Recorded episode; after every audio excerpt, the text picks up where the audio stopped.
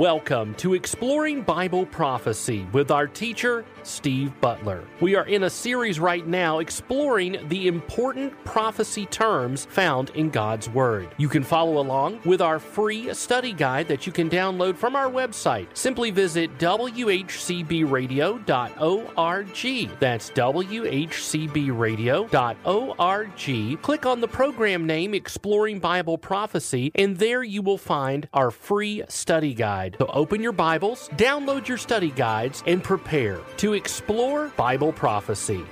Hello, and welcome once again to Exploring Bible Prophecy. We are continuing in our series entitled Important Prophecy Terms, and we're looking at these seven sets of prophetic terms as we get ready for our next teaching series, which will be an overview of the next, actually, the, the final 30 prophetic events that take place in the Bible between now, today, uh, even though there are no prophetic events um, taking place, we are certainly seeing the stage setting, if you will, for the next prophetic event that kicks it all off, and that's going to be the uh, the rapture of the church. And of course, we don't know when that's going to be, but we are admonished over and over again in the New Testament to eagerly await that event.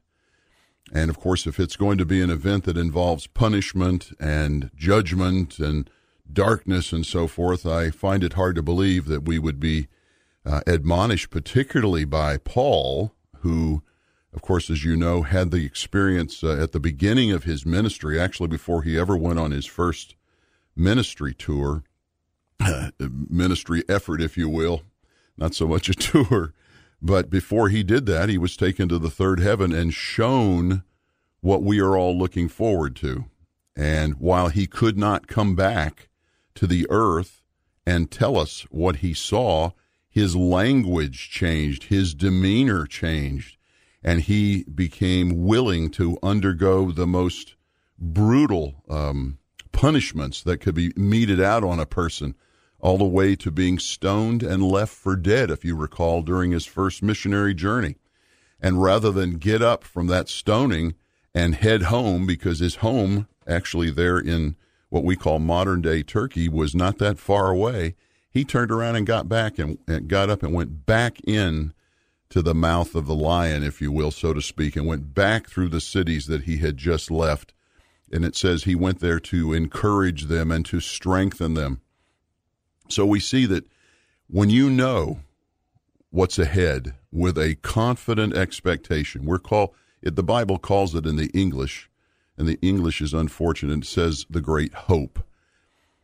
The word hope in Greek means confident expectation.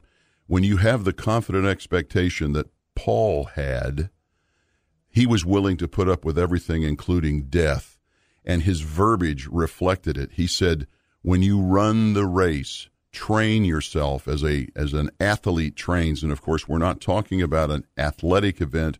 We're talking about a spiritual walk. And when he means train he means to be in the word study the word share with other people learn from other people learn from the the uh, people who write about the bible but be discerning about which books you do read. Uh, there are good commentaries out there. There are good books but then there are books that are very misleading uh, on the surface, and there are others that are what I would call insidious in that they kind of creep in and catch you after they've hooked you into some some feel good language, and then they start talking about things that are a misinterpretation of the word. So that is why this ministry uh, is in existence is to take the literal word of God and bring as much scriptural evidence to bear against each and every point to show you that while no one is perfect in their interpretation, God intended only one interpretation. And it's our responsibility as Christians to work, work at it. Yes, W O R K, to put effort, to put energy, to put time into studying God's Word. One, because it edifies us and helps us to root out the misinformation which is called a discernment.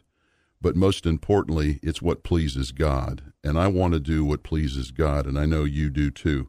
And the more you study the Word, the more enriched you are by the knowledge that you gain through the leading of the Holy Spirit, and you want to do even more, and you want to share with others what you are learning. Uh, there's no great leap between a disciple, and, and a disciple in the Bible is someone who sat at the foot or the feet of a teacher, and an apostle.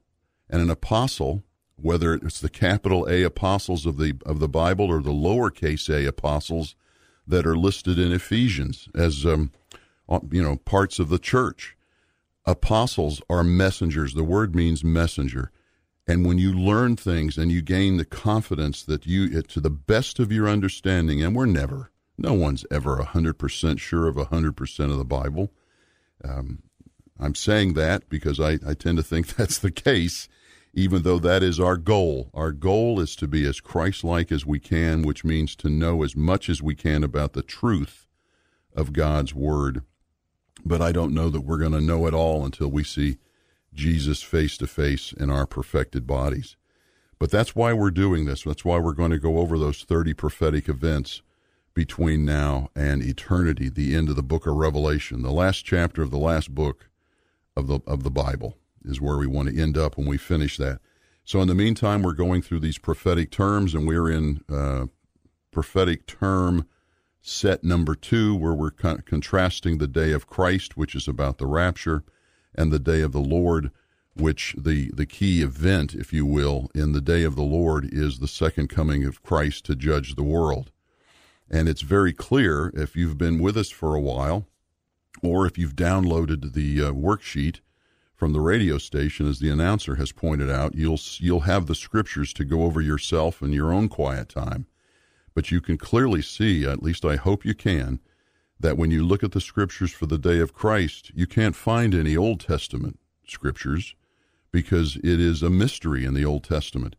The Old Testament people only had a view of the first coming or the first advent of Christ and then the second advent or second coming of Christ. They had no view of what was in between. And what's in between is the church age, beginning at the at um, Pentecost and ending at the rapture. So they have no view of this, so that's why they didn't write about it. But in the New Testament, it's written about quite a bit, and you see those New Testament uh, statements, and they're all very positive. They're very encouraging. They're very filled with light, if you will, as opposed to darkness and then contrasting that is the day of the Lord, where it's all dark and gloom and doom and calamity and destruction and death. And we see that over and over again. And you see the preponderance of the Old Testament passages because it is applying uh, when it was written to Israel. It does include the unbelieving Gentiles, yes, but the, the, the framework of it, the impetus of it, the focus of it, and the outcome of it is about Israel. If you just allow the scriptures to, to lay themselves out in front of you. And what I've reserved for the end uh, of our discussion of, of this set of terms, number two, Day of Christ, Day of the Lord, is to look at the New Testament perspective on the Day of the Lord. And the reason I've saved that for last, and that's where we were uh, starting yesterday with First Thessalonians chapter 5. And if you would turn there, so we're we're ready to go. First Thessalonians chapter 5. We're going to look at the first 11 verses. And we're going to stay in uh, principally in uh, First and Second Thessalonians as we uh, finish this up, because what Paul does with his letters to the Thessalonians is to answer their question: Have we missed the rapture? Have we missed the day of Christ? And are we therefore experiencing the day of the Lord, which starts at the midpoint of the tribulation? While the day of Christ is a specific day, a specific point in time involving a specific group of people, the day of the Lord is a long period of time, according to Peter, that starts with the middle of the tribulation, goes through the second coming of Christ, through the millennial kingdom to the great white throne judgment. So if you want to calculate that, that's a thousand years for the millennial kingdom and three and a half years for the second half of the tribulation. So one thousand and three and a half years is the length of the day of the Lord. But as I said, there are specific elements to the day of the Lord, and probably uh, chief among those would be the second coming of Christ and the judgment of the world. And he is explaining to them that no Thessalonians, or the believers in Thessalonica, you have not missed the day of Christ. No, you are not in the day of the Lord. And he's explaining that to them.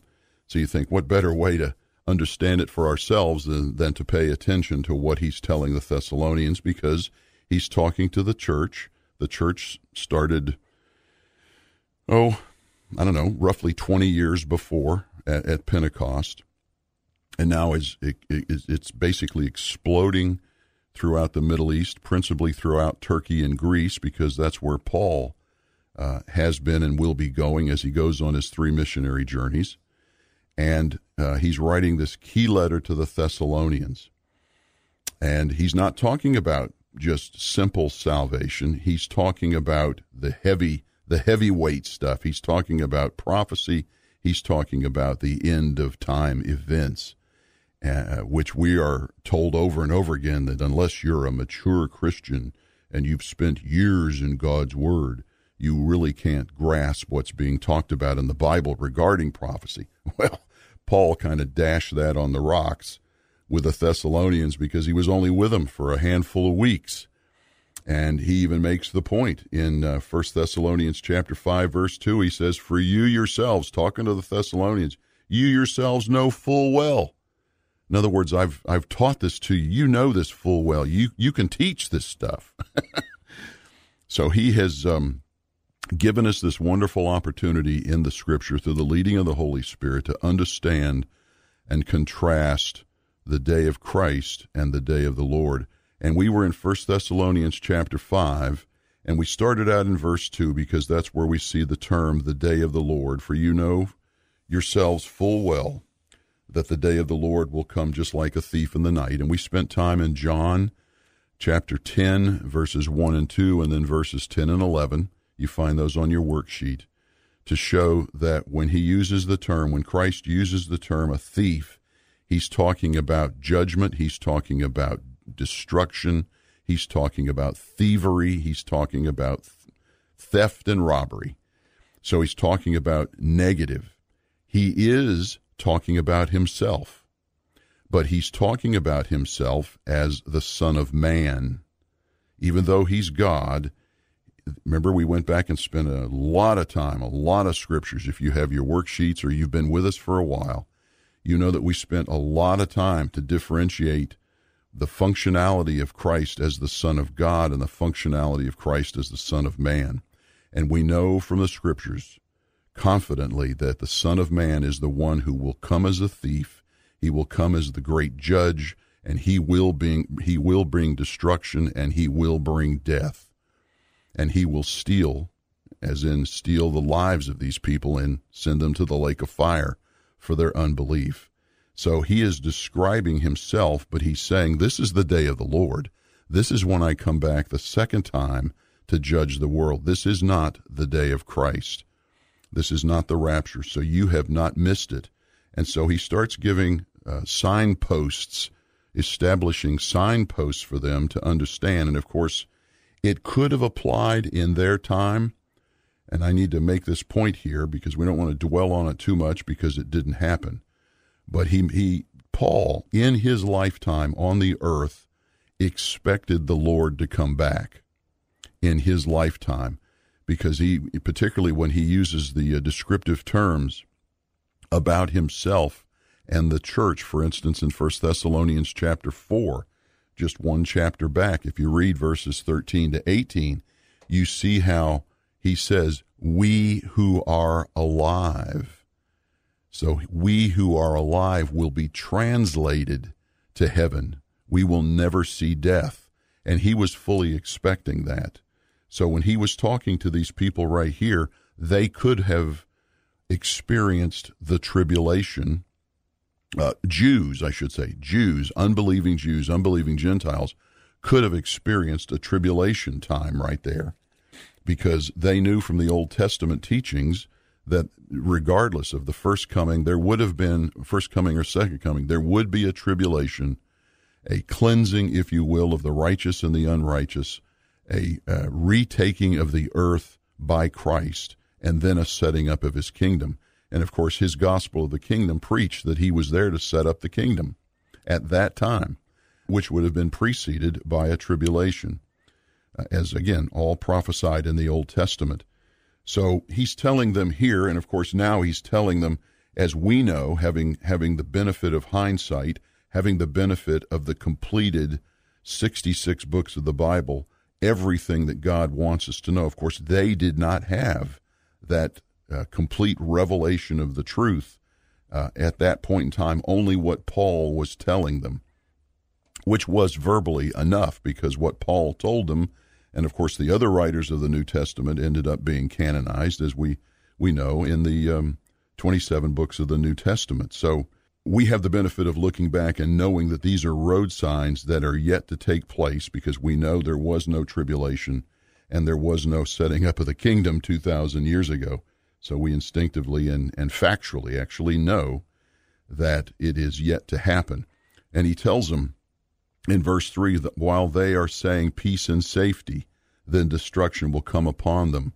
And that peace and safety, we went last time to Daniel chapter 9, verse 27, and explained about the treaty that the Antichrist will enter into with Israel because it's part of the Daniel 9 prophecy to the Israelites. So even though it doesn't say Israel, it says the many, it's addressed to Israel, as is that whole prophecy and it says that there will be a treaty, but at the midpoint, in other words, the uh, first three and a half years are over. Uh, he's allowed them to set up the kingdom. He's going to go kingdom. He's allowed them to set up the temple, and they believe that he is the Christ. Falsely believe that he is the Christ, when in, in reality he's the Antichrist. And he comes into the temple. He uh, declares himself God, and therefore desecrates the temple and revokes the treaty. And at that point, he goes after Israel. And that is what is, is uh, called the Great Tribulation. The great, the term Great Tribulation is typically, uh, is, is, is um, correctly, I should say, not typically, correctly applied to Israel's experience in the tribulation. Because the first three and a half years are a horrible time, but it's a horrible time for the world but the focus is on Israel, and Israel is in relative peace and safety during that period of time. And I want us to go to Isaiah. Um, hadn't intended to do this, but I'm going to go ahead and put it in the worksheet for you there. Isaiah 28. So go back to the Old Testament, about midway through the Old Testament there, and find Isaiah and find Isaiah 28. I want you to I want to share this with you because this is talking about the treaty that the Antichrist enters in with, with Israel at the beginning of the tribulation. And in Isaiah 28, I want us to go to verse 14. It says, Therefore, hear the word of the Lord, O scoffers, who rule this people who are in Jerusalem. Because you have said, We have a covenant with death, and with Sheol we have made a pact. That's a, re- that's a reference to the Antichrist. They have made a covenant with death, and with Sheol we have made a pact. The overwhelming scourge, and of course, this is the movement of the Antichrist and his death and path of destruction. The overwhelming scourge will not reach us when it passes by, for we have made falsehood our refuge, and we have concealed ourselves with deception. Therefore, thus says the Lord God Behold, I am laying in Zion a stone, a tested stone, a costly cornerstone for the foundation, firmly placed. He who believes in it will not be disturbed. I will make justice the measuring line and righteousness the level. Then hail will sweep away the refuge of lies, and the waters will overflow the secret place verse 18 Your covenant with death will be canceled, and your pact with Sheol will not stand. When the overwhelming scourge passes through, then you, become its trampling place. What a wonderful word from God to these unbelieving Jews who have made this treaty with the Antichrist. We're going to discuss that in more detail as we continue to uh, conclude our look at the day of the Lord here in 1st and 2nd Thessalonians. But now we need to transition as we always do to our Q&A time in each of our programs and we have been answering a question that asks does the fact that Israel is the wife of God have any impact on end time prophecy? And of course, we went over, first of all, uh, John 16, 12 to 14, to show you that the Holy Spirit indwells the church and wants to lead the church into a complete and full understanding of God's Word. So if we let the Holy Spirit lead us through a study of the Scriptures, we can see that yes, God wed Israel. God wed Israel. He made all of his covenants initially with Abraham, Isaac, and Jacob before Egypt. Then he sent the 12 tribes from Jacob, later named Israel, into Egypt to be tested over that period of time that he had foretold Abram all about back in Genesis. So they went into Egypt. They came out of Egypt. They crossed the Red Sea. And at the point that they came to Mount Sinai, three months after they came out, they were wedded to God. And we went through that wedding ceremony, and that was in Exodus 19. Exodus 19, verses 3 through 6, was the proposal from God, the, the bridegroom, if you will. And then Exodus 19, verse 8, is the bride's answer back. Both of them answered, I will. But the key thing is Israel said, I will. So they were basically wedded to God. And then we went over scriptures in Jeremiah 3:14, Hosea 2:16 and Isaiah 54 verse 5 where God refers to himself or is described as the husband of Israel. So that's a key point to understand and you will not hear that uh, or will rarely hear anybody talk about that because most of your mainline denominations today, both Catholic and Protestant, uh, don't teach that, don't preach that because it's part of, they say it's part of a false gospel. Well, the false gospel that's actually out there that is becoming more and more pervasive, unfortunately, that false gospel teaches that the church is the center of God's plans for mankind from Genesis to Revelation. The church is the center of God's plans for mankind from Genesis to Revelation. And I cannot, through a literal study of the Bible, cannot support that with any scriptures. Studied in its literal sense, you cannot support that. There is the church age that we are in that the Old Testament doesn't talk about because the church didn't exist in the Old Testament according to the Bible, according to literal interpretation. The church age didn't start until the New Testament.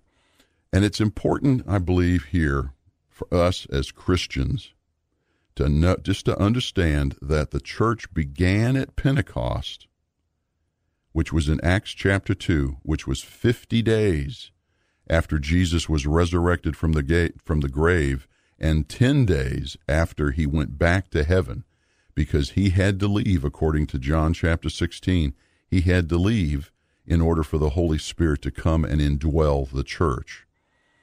So the church began at Pentecost, which would have been in 30, you know, 32 AD, and it will end, the church age will end at the rapture. That's a point in time event that is signless. It's yet to happen, but I believe it's the next event on the prophetic calendar.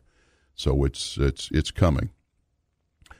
So with that as an understanding, everything before Pentecost in Acts chapter 2 and everything after the rapture is all about Israel and its relationship with her husband. Now that relationship albeit has been a very difficult relationship and you can you can take verses out of context all through the Old Testament and make the case that Israel couldn't possibly be married to God because look how terrible she has acted as a nation, uh, as a, um, an, a, an ethnic group of people for millennia.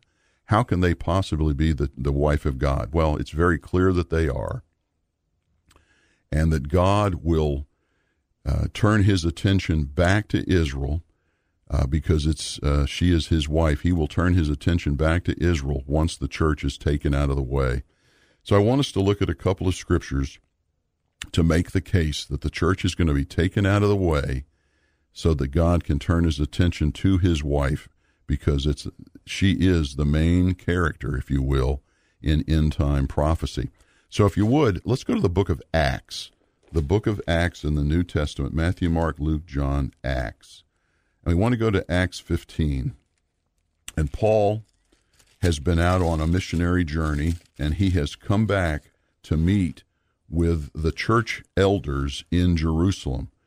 Um, with the apostles are there, and um, James, who was the half brother of Jesus, uh, who early on in Jesus' ministry did not believe Jesus, thought he was crazy, along with his mother Mary and the rest of the family. Yes, that's true. You find it in several places in the Old Testament. They thought he was crazy. Uh, but he came to not only have an abiding faith in Jesus, a belief in Jesus Christ as his Lord and Savior, but he ended up being the president of the Jerusalem Council. And it says in Acts 15, as the council has been listening, and they've been listening to Peter and they've been listening to Paul relate about the Gentiles coming to faith. And it says in verse um, 14, Simon, meaning Peter, has related how God first, so we have an order, a sequential order here. Simon has related how God first concerned himself about taking from among the Gentiles a people for his name. Taking from the Gentiles a people for his name. Then what's the next event after that? With these words, the prophets agree, just as is written. That's verse 15. Verse 16. After these things I will return. After what things? Verse 14. God taking from among the Gentiles a people for his name. That's a reference to the rapture of the church. And then verse 16 is a reference to the second coming of Christ. So you see the sequence of events there and the things that Christ will do when he comes back. I will rebuild the tabernacle of David, which has fallen. That's the temple in Jerusalem. That's the reestablishment of the nation of Israel in its um, um, righteousness, all Israel will be saved at that point. And I will rebuild its ruins and I will restore it. And then I will begin drawing people to myself. So that's Acts 15. I want to build on Acts 15 with some other scriptures in our next program uh, as we look at the um, how God deals with his wife during the tribulation. Remember, if we don't talk again, I'll be seeing you in the air. Thank you for joining us on this edition of Exploring Bible Prophecy. Exploring Bible Prophecy is a production of WHCB. Learn more at WHCBradio.org.